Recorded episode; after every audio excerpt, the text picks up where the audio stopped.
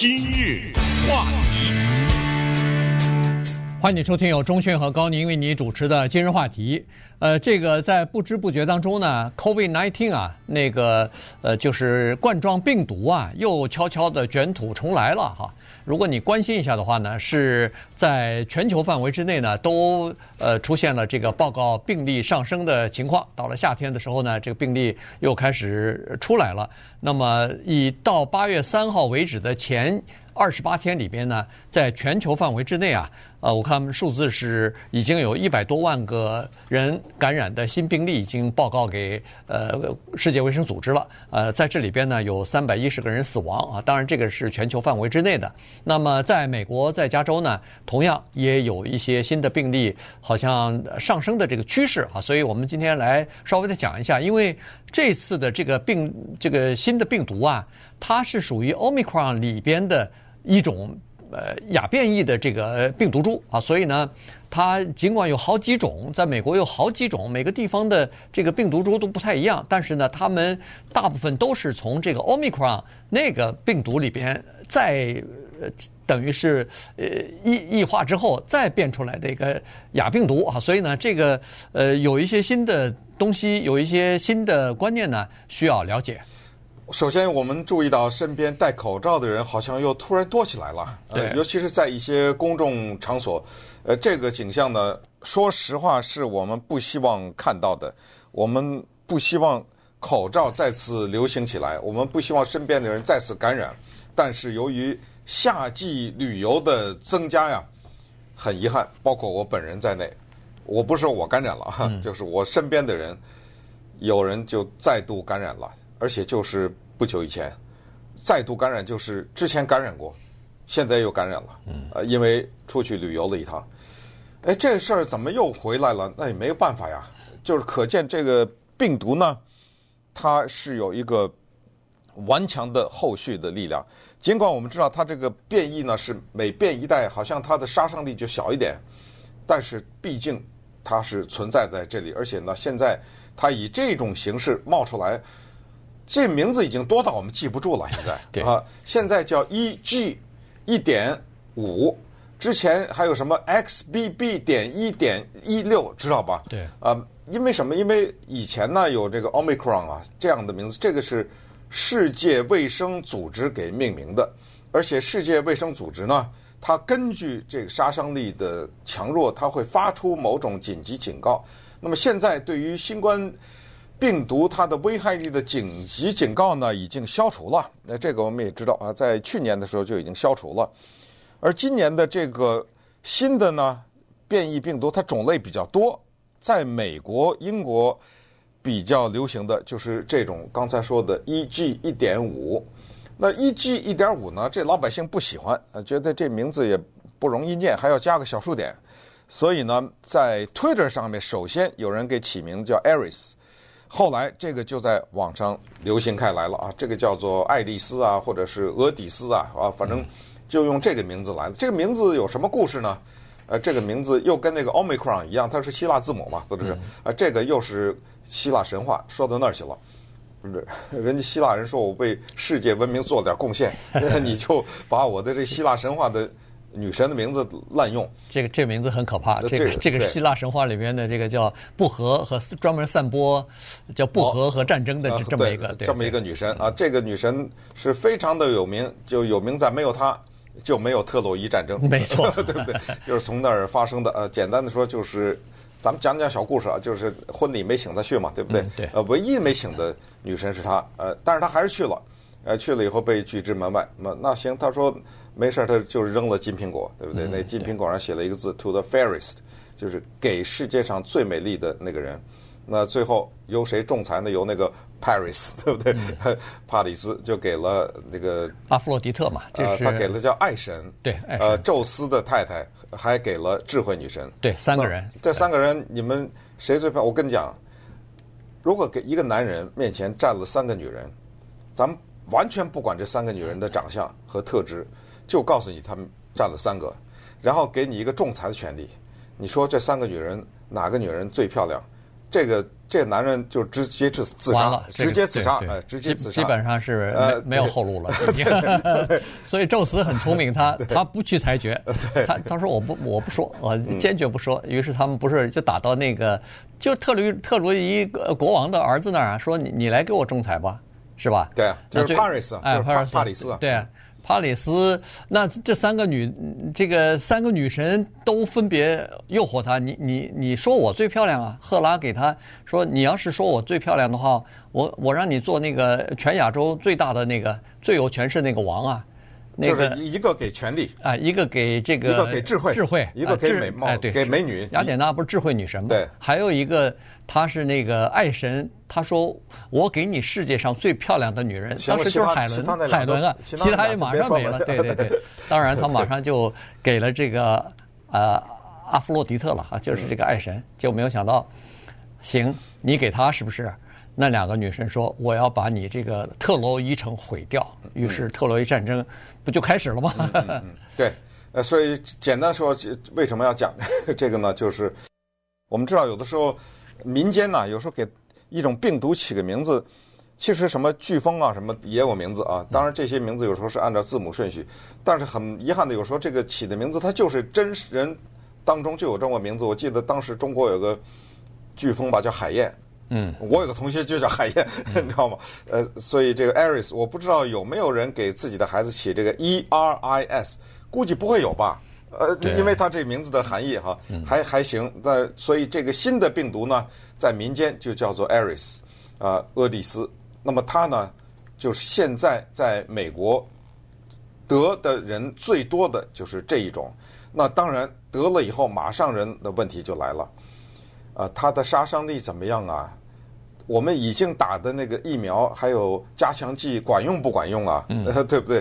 那么现在的住院的情况又是怎么样呢？呃，接下来听说秋天又出来一种加强针，呃，是不是针对这个的呢？呃，咱们就一一回答这些问题。对，呃，根据联邦的那个疾病防治中心啊，呃，ADC 呃 CDC 的这个统计数字呢，是说截止到上个星期六以前的那个星期呢。在全美国，Aris 啊，这个 Aris 的这个病毒的呃新的呃就是那个患病的人数啊，呃比前一个星期大概增加了百分之十七点三啊，这个呢比在前个星期的百分之十二左右呢稍微又高了一点儿，所以这个呢是呃这个情况。然后住院的人数呢，呃还算好哈，就是说如果要是住院人数没有明显的增加的话，那就说明。这个严重的程度还不足以引起人们就或者说是医疗机构的关注。首先，CDC 并没有宣布这个变成一个全国性的一个呃引起警惕的这么或者说引起高度重视的像以前那个 COVID-19 那么严重的这个情况啊。甚至世界卫生组织也这次也没有完全宣布。你看，他连这个病毒都没有命名呢。嗯。刚才说那个 Aris 啊什么的，还有其他的几个名字都是当地的，都不是官方的。就是民间的。哎，民间的这个说法或者当地的报纸，它毕竟你老不能说是一 G 点 five 或者什么，那人家谁也搞不清楚，因为好多东西啊都是是同从同一个 Omicron 的那个病毒变异过来的。它基本上是那个根儿都是从那个 Omicron 来的，所以它这个后面的点儿几啊，后面再加上阿拉伯数字啊，非常非常麻烦。一般的除了是病理学家和传染病专家之外，其他的人你哪弄得清楚是这个那个？所以它必须要有个名字嘛。所以这个就是为什么它还没有变成一个非常严重的公共卫生事件，就是因为它的这个呃致命性啊。现在大幅降低了。那接下来我们就马上有问题了，呃，因为开学了，对，呃，对不对？呃，很多的时候人们又要回到正常的生活了。那接下来该怎么办呢？那么稍等会儿我们再看一看一些地方的一些做法，还有一些建议。今日话题，欢迎您继续收听由中讯和高宁为你主持的《今日话题》。这段时间跟大家讲的呢是这个呃。叫做 Omicron 的这个病毒啊，就是呃新冠病毒的一个变异体啊，变异毒株啊，呃又开始回来了哈，所以呢，这个要引起呃大家的关注，因为我们身边也有一些包括朋友也好、同事也好什么的，呃，都有得新冠的这个情况哈。所以呢，呃，现在就是两个呃情况哈，因为是病例是在增加，但是呢，它的这个真正的住院的人数和真正造成的死亡呢，还是属于比较低啊。所以呢，这个致命性啊，呃，稍微减轻了。这里头当然有很多的原因哈，一个就是呃，就是这种病毒的。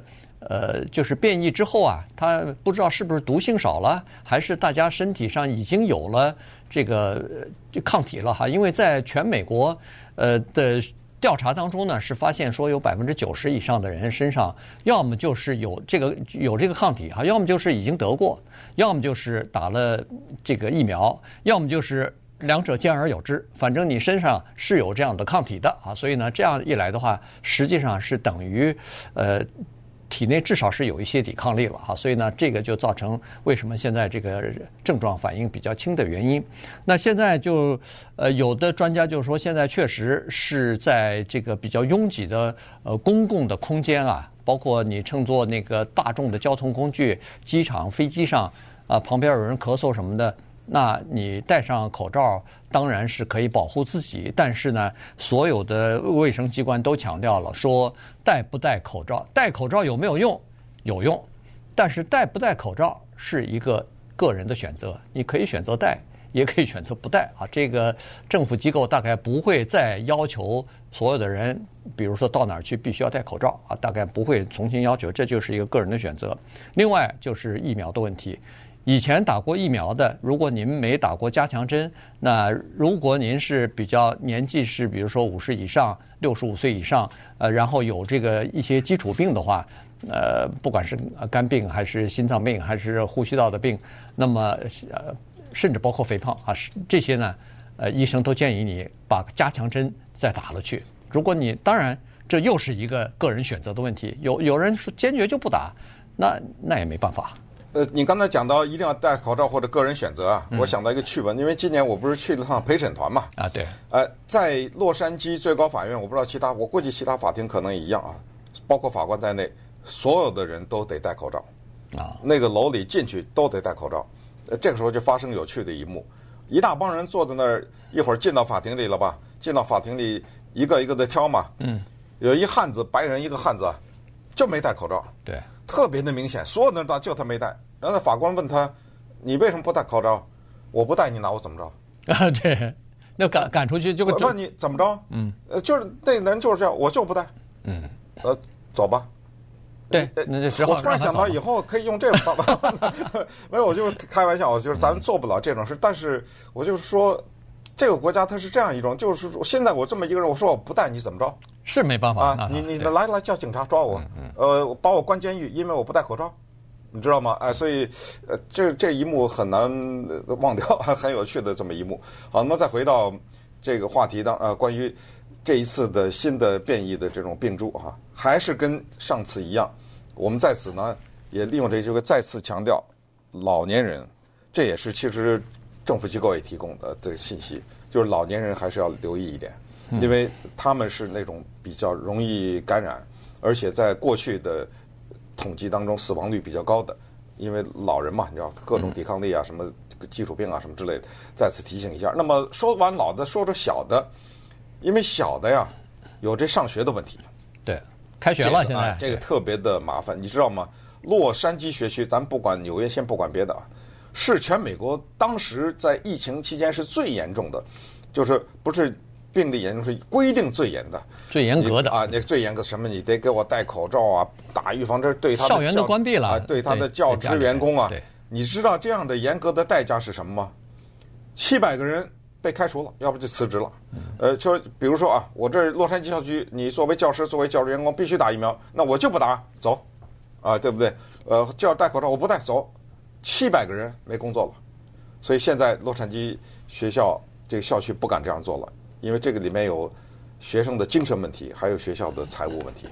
每个学生如果去学校一天，或者你整个学年如果去的话，那个是有拨款的。那个每个学校在加州，呃，我不知道具体的数额，大概是五千多块钱呢，啊，五千多美元呢。所以如果你一个学校缺席的话，那这个拨款就少了。所以学校里边的老师、老师和校长都说了，说孩子如果有一点轻微的症状的话，只要没有发烧啊，都没关系，可以送到学校里来。